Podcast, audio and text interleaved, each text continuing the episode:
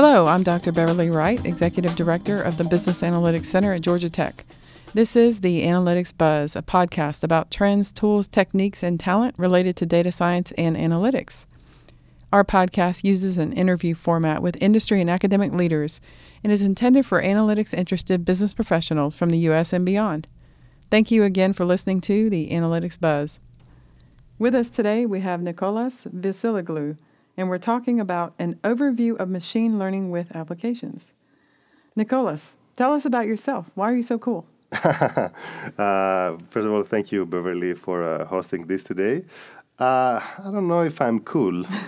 um, so I came here 15 years ago at Georgia Tech to do my PhD on something that was supposed to be very hot those days, which was signal processing. But uh, you know, I was a little bit unlucky because it was after its peak, so it was actually not becoming uh, as popular as it used to be when I um, I've learned about it. Uh, but at some point in 2004, I did an internship at Google, and uh, I realized the value of big data, and uh, I saw where things were were going. I, I, could see that you know machine learning was something that was going to be very important. So uh, when I came back, I was supposed to graduate, and I basically uh, studied from scratch. I said that's not signal processing anymore. I want to work with big data and machine learning. So I got my PhD a little bit late. I got delayed for three years um, in what was then called scalable machine learning, and a lot of people didn't know about it. Uh, and uh, then uh, I started working in the industry, building uh, machine learning systems and platforms uh, with application to retail and uh, uh, security, internet security. I'm also the technical chair of uh, a machine learning conference called MLConf, which mm-hmm. is happening in one week in New York, April 15th.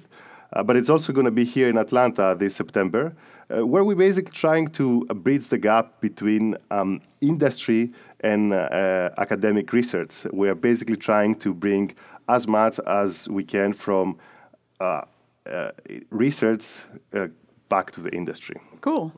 That sounds a lot like what we do at the center. Very nice. Okay. So you run a conference called ML Conf. Is that how you? It's it's ML for machine learning, and then CONF. Is that mm-hmm. right? Yes, that's right. Uh, and you guys are coming to Atlanta in September. You got your PhD in what was called scalable machine learning. Interesting and you spent some time in industry. Very nice. So let's talk about um, just to set the stage. What the heck is machine learning? Pe- people talk about it all the time, and you probably get asked this question every day almost. But tell us what is machine learning? Machine learning is a formal. It's a mathematical way of modeling. Uh, the human cognition, mm-hmm. uh, if you want my opinion. And I can give you a very simple example. Uh, hang on a second. So, we're looking at a systematic way of replicating kind of the way people think, right? That, that's and, what I believe. Yes. Okay, gotcha. Well, I wanted to tie in on that just a tad for a second. Um, so, what you believe, and if we want your opinion, does that mean there's not a universally accepted um, definition? Are there still kind of some variations? So, if we want it to be mathematical, it will be what I said in the beginning. Mm-hmm. It's a, it's a combination of these three areas gotcha. of pure scientists, mm-hmm. sciences, uh, statistics, uh, linear algebra and optimization. optimization. Mm-hmm. Um, but we still have some debate over exactly what it really is. You know, uh, some people claim that, uh, I mean, there's another name like artificial. Is there a difference between artificial intelligence and machine learning? Um, or inductive logic. You know, there's this book recently from uh, Pedro Domingos, the uh, master algorithm, where it basically tries to kind of like put all these different areas together. Uh, you know, in the beginning, people used to work with um, uh, logic to build robots and uh, model uh, reasoning. Mm-hmm. Uh, now they're using deep learning, which is something more has to do with matrix multiplications and linear algebra and probabilities. Interesting. these were two different words that at some point they came together. but you know, if we talk to the average person, I would like to say that you know, in the past, if you wanted to um, make a decision, you would just look one or two parameters and you would uh, form some if then else logic. You would mm-hmm. say that, you know, uh, if somebody has long hair and, um, uh, you know, his weight is less than, you know, 150 pounds uh, and his body shape has this, you know, uh, ratios. Uh, you put some threshold, say I think he's a woman, or he, say, you know, he, she's a woman, or he is a man. Okay.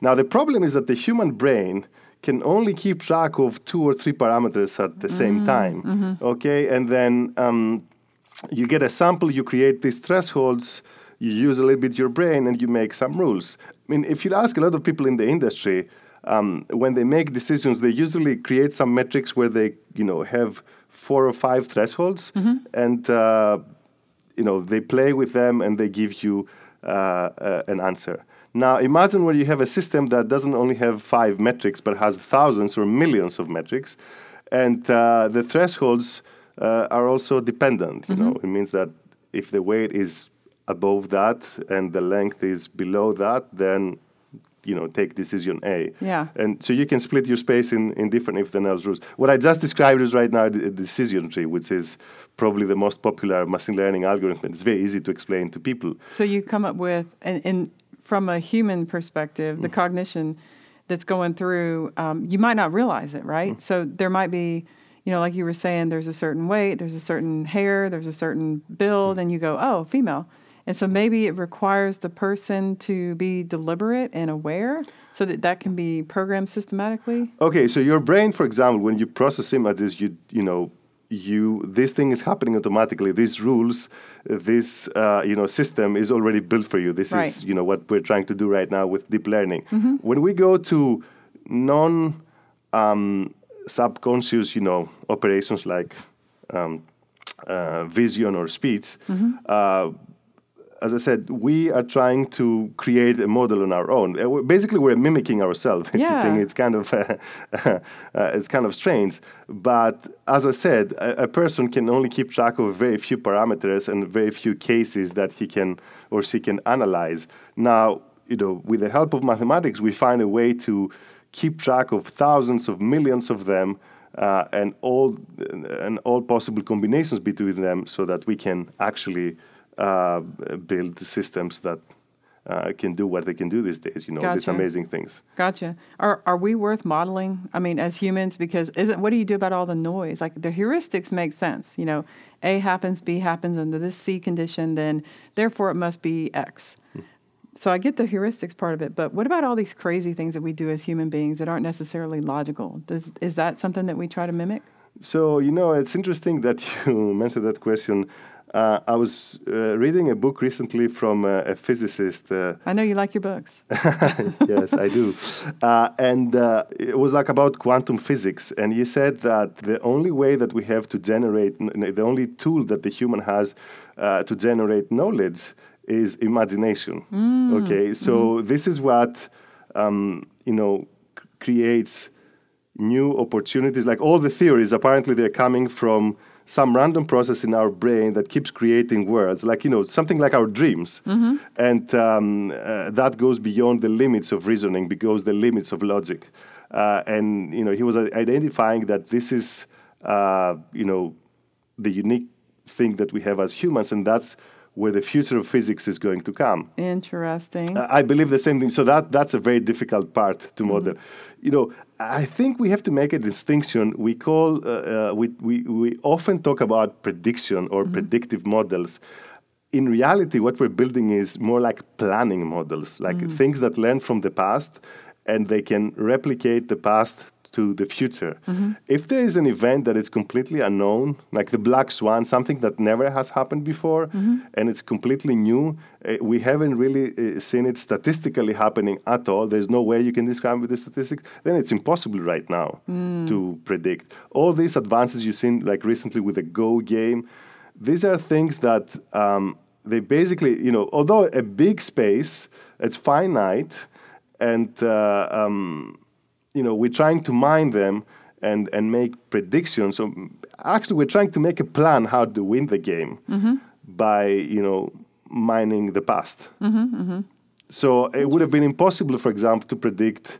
Uh, you know, electricity Before- back in, before it existed. Yeah, like what is there to go on? Nothing. There's no history. Yes. Uh, it's interesting you mentioned imagination. I had a conversation with um, Terry Deacon at UC Berkeley. I think he's an anthropologist. And um, we were talking about what are the areas that can't be emulated. And you talked about imagination. And he said something similar um, we talked about the, the three C's being creativity, curiosity, and caring. And so those were some of the ones that we felt um, uh, there are conversations that were maybe unique. I don't want to misspeak on his behalf, but that's some of the things that we talked about in that area. What would you say about the um, the caring aspect as far as humans? Is that something that can be emulated? So now you're touching another interesting and hot topic right now in machine learning, which has to do with um, uh, the ethics in machine learning. Mm. You know, mm. so we've actually seen okay modeling emotions. That's uh, very difficult. Uh, uh, I don't think, and we don't really know what emotions are and if they can be modeled with math. But uh, we, we've seen machine learning being very unethical and unemotional mm. uh, when it comes to when it's like unattended. You probably heard about the, the Microsoft kind of like fiasco with a Twitter chatterbox that uh, became a racist. And uh, this um, this May in, in uh, MLConf Seattle, we have a whole session about showing example where you know statistics uh, gone bad and mm. they started mm. you know there's all sorts of things where uh, they figure out that machine learning, you know, can do discrimination mm-hmm. between men and women, kind of like show jobs that they are on the average lower paid, and um, also is it, is it really just highlighting what we're doing as humans? in some ways, or what do you think? You know, it is in a sense. You know, there's this um, co- causality does not imply causality, or I might be confusing. Correlation does yeah, not. Co- correlation does not mean yeah. The correlation does not mean causation, which means that you know statistically, um, you know, I'm from Greece. Uh, if uh, you hire you know ten contractors in the, your house from Greece, and uh, nine out of ten um, uh, you know do a bad job you know, statistically, you will say that Greeks are dishonest people. Hmm. Okay, mm. so you mm-hmm. picked up a sample. Uh, now, if you say that, uh, uh, the Greek embassy will, you know, protest and say that you're a racist against Greeks. So people tend, you know, to make, you know, to find cor- statistical correlation. So that's that's you know you get a ground truth even statistically that could be you know mm-hmm. for your case um, a reality. Now it's a very strong argument to judge people based on their origin. Mm-hmm. You know, uh, it's like you know, say you know, if, if you like, if you extend that and you say, you know, uh, Greeks are uh, dishonest people because that's their DNA. You know, that's racism, obviously. Now, if, if you just say that you know they are dishonest because they don't understand our value system, um, then that's a different thing. So by just what I'm trying to say is that by just looking, you know, the, the tip of the iceberg and make generalizations without looking what's going all the way down mm-hmm. has this big risk, you know, of um, um, you know coming up to wrong examples you know gotcha. what if you know if we if we take students from an underdeveloped country here uh, you know we just take them from a third world country uh, and we bring them to georgia tech all of a sudden and they don't do well, you know, making the assumption that these people uh, uh, are, you know, are are not smart or are not clever, uh, it's a, that's racism and it's a, it's a, it's a bad, you know, inference because the reason why might they might not do well is because they didn't have, you know, good education or good so opportunity. like you related yes. to something yes. doesn't so, necessarily mean it's causing. So it yes. sounds like there's um, a good bit of controversy and um, there's some sensitivity with, you know, say modeling emotions and what does it say about us as a human and the way we behave. It sort of highlights several areas where we are. But what are some examples of where machine learning does make sense? You know, I can definitely understand some areas where it doesn't, but what oh. about where where it doesn't make sense? Oh, machine learning makes sense, you know, everywhere. Now, you know, if, if you think about the fact that our world is dominated uh, uh, by data and uncertainty and noise because one of the things that machine learning is trying to do is you know quantify the noise and remove it mm-hmm. and find out the pattern underneath uh, it's everywhere you know i kind of like think there's four types of applications in machine learning mm-hmm. um, the first one is the are the machine learning companies that they do well when the economy does well okay so the queen of them is online advertisement mm. okay so these type of companies when people are buying they can optimize you know improve the margins uh, and you know the whole internet is, is driven on that so but obviously these companies they don't do well when the, com- the, the, the you know the economy is mm-hmm. going down because mm-hmm. people if they don't have money no matter how well you advertise you know, they're not going to buy right then you have companies that uh, they do extremely well when the economy is going down and these are you know cases where you're trying to cut costs. Like for example, in retail, uh, improving your predictions on perishable projects uh, products uh, can tremendously uh, improve. You know. Uh, wastage, you know, you you're not wasting anymore, um, or you know, in preventative maintenance, for example, where you have an expensive machinery, and if you can predict the machine is going to go down, and uh, you can stop it, and uh, uh, do the, the maintenance, that can you know save you tens of millions of dollars because you know if there's a malfunction and you need to replace several parts and the production goes down and you haven't scheduled your deliveries, can have huge cost. So um, we kind of like see that it, it, has to do with everybody. You know, when when the economy is going down, that's where we're trying to put our finances and kind of like you know you go through your credit card bill and you say I don't need this, I don't need this, I don't need this. So we saw that in. Um, the crisis of 2008, 2009, that's where I was starting my career, uh, where a lot of companies, a lot of retailers all of a sudden started, you know, asking about software that can help them optimize their supply chain, you know, the prediction, the orders, something they could have done before, but there wasn't no need. Uh, now all of a sudden they had to uh, reduce the cost. It's like you know energy when the oil was like five dollars per, uh, uh per, per, per barrel. You know. Um, nobody was paying attention. We were buying cars that they would consume a lot of energy. Now, you know, we're much more careful. Yeah. Now, the third type of the companies which I really, really like are the companies that they actually try to um, generate products from 0 mm-hmm. with machine learning, and these are there are not that many companies. No, no uh, tell us what you mean by. So, so, that's what I mean. So, for example, there are companies that uh, they're using machine learning to create new drugs. You mm-hmm. know, in the pharmaceutical mm-hmm. industry, um, they haven't been quite successful yet. They're investing a lot of money of trying to, you know, predict how a protein folds and which substances I have to put together so that um, I can um, I, I, I, can uh, you know attach it to a specific cell or virus and, uh, and and basically you know be successful. We see that with materials uh, where we're you know testing different scenarios uh, where we're trying to find you know uh, combinations that uh, lead to materials with specific properties. We actually have a, a pretty good center here at Georgia Tech Mechanical Engineering, um, and it's very interesting that you know, with machine learning, they could very easily predict which ones they would have to manufacture. So, and manufacturing these materials takes time and costs a lot of money. Mm-hmm. So they were actually able to uh, manufacture, you know, material with specific properties at a specific level. Mm-hmm. So basically, this is kind of like a factory.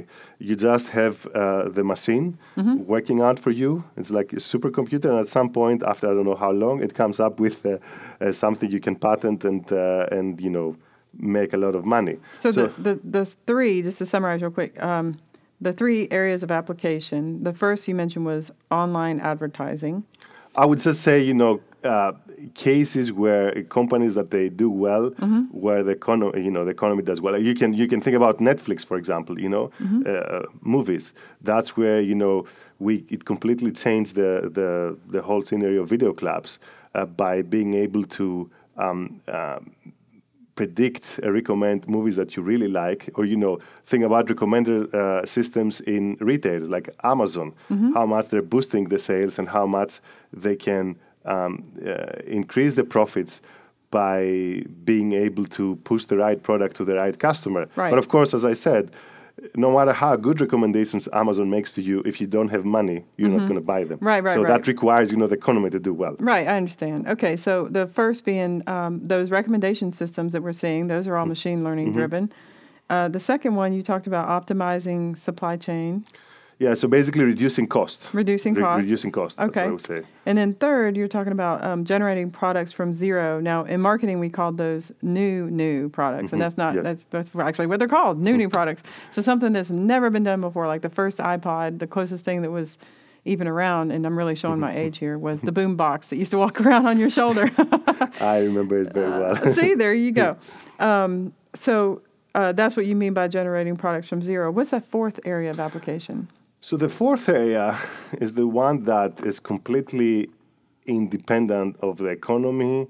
It has to do with you know our uh, security and existence. I'm mm-hmm. talking about mm. you know security companies. Mm-hmm. So it doesn't really matter whether the economy is doing well mm-hmm. or or bad, but security um, Now, fraud. that, that's a good application because of the the mere volume. There's just like an incredible amount of volume. yeah, and it's you know surprising and it's it's it's horrible and uh, alarming.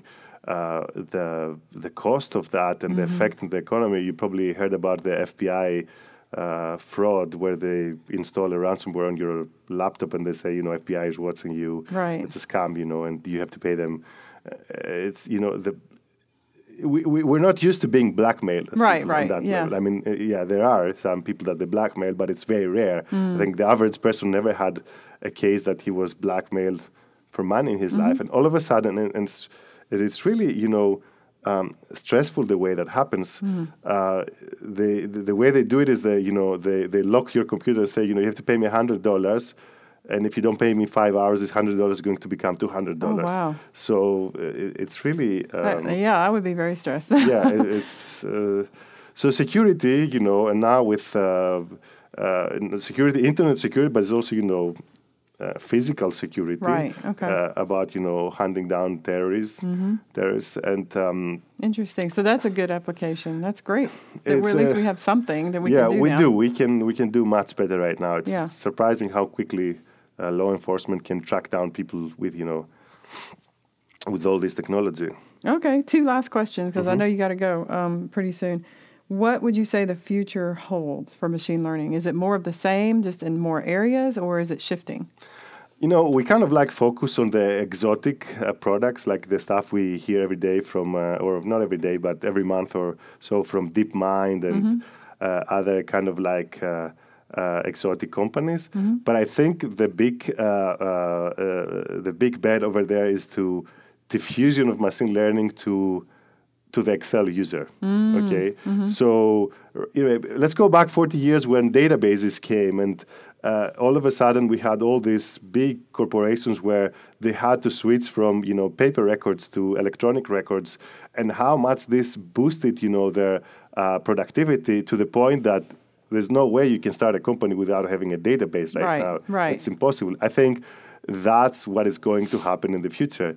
You know, it won't be possible to have a company without uh, machine learning functionality. I mean, Wow, that's we- a bold statement. we, we already know that. I mean, think about Netflix. Netflix started about you know sending CDs and DVDs to people, Mm-hmm. um, and it was it had nothing to do with machine learning. Mm-hmm. Right now, if the CEO of Netflix says, you know, I'm shutting down, uh, you know, my machine learning department, which is you know a great one, or Amazon does that, then that you know it's a Mm-hmm. What are they disaster. gonna do? They're Right. not, they're not going Right. to exist. Yeah, so it's becoming um, a core function. Yeah, it's becoming a core fact. Like your think about like using paper versus uh, a database. Like how unproductive you are that your company could not sustain the competition. Like you're Mm-hmm. going to waste so much time. Your costs are going to be so high.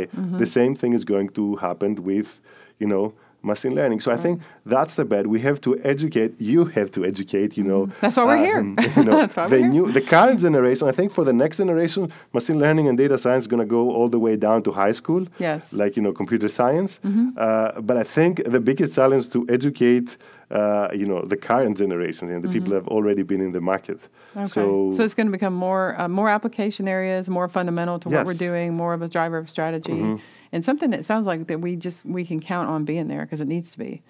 Um, and then my last question: What one piece of advice would you give for um, someone in analytics looking to learn more about machine learning?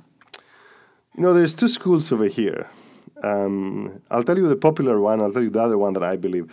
So um, right now there's like so many blogs and uh, so many uh, machine learning competitions and uh, and boot camps uh, that you can go and very quickly kind of like catch up to what's going on. So one thing that has proven very effective is just go and follow Kaggle competitions and try to replicate them, learn a language.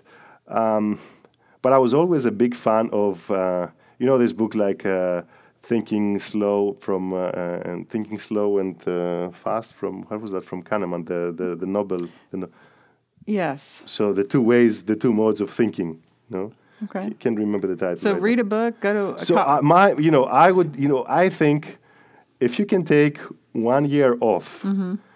to do a full degree Mhm. So because basically when you come to Georgia Tech here, um, you know, I ha- just happened to teach a course this uh, this year at Georgia Tech, and what I'm advising my students is that you know take advantage of the time you have right now. Right. Okay. So I think if you're gonna do it, you know, and and you have the luxury of the time, you know, before life gets crazy complicated. Because life gets exactly. take the time to take a year off uh, to do it properly. Mm-hmm. I do like, I do believe in books. I like reading books because mm-hmm. things tend to be more, you know, concise. Right now, there's a lot of information out there. It's kind of like hard to um, uh, to find out what's you know um, good and what is bad, and mm-hmm. you can waste your time. But I think uh, taking a year or two off to do a proper master's mm-hmm. um, pays off. I'm not I'm not against uh, boot camps. You know, I, have seen uh, incredible results. I've seen you know there's a lot of like PhDs right now from chemistry or physics or math that um, they you know they were already you know well educated uh, uh, around the fundamental blocks of machine learning and the bootcamp gave them the opportunity to do the translation from one to the other very quickly and be successful um, in, on, on the business side you know very nice. Awesome. Well, we will conclude because I know you have to be somewhere. So thank you again, uh, Dr. Nick Vasiloglou, for talking about an overview of machine learning with applications as part of the Analytics Buzz. Thanks very much for hosting, and I hope to see you know um, our audience um, uh, to one of the MLConfs. Uh, they're happening in five different cities: London, New York, Seattle, Atlanta, and of course San Francisco, the biggest one. Very nice. That's where machine learning lives. Yes. Thank you again. Thanks again for listening to the Analytics Buzz, a podcast about trends, tools, techniques, and talent related to data science and analytics. Please connect with the Business Analytics Center at Georgia Tech via our website and join my network on LinkedIn, Dr. Beverly Wright, Executive Director of the Business Analytics Center. Thanks again and have a great data set.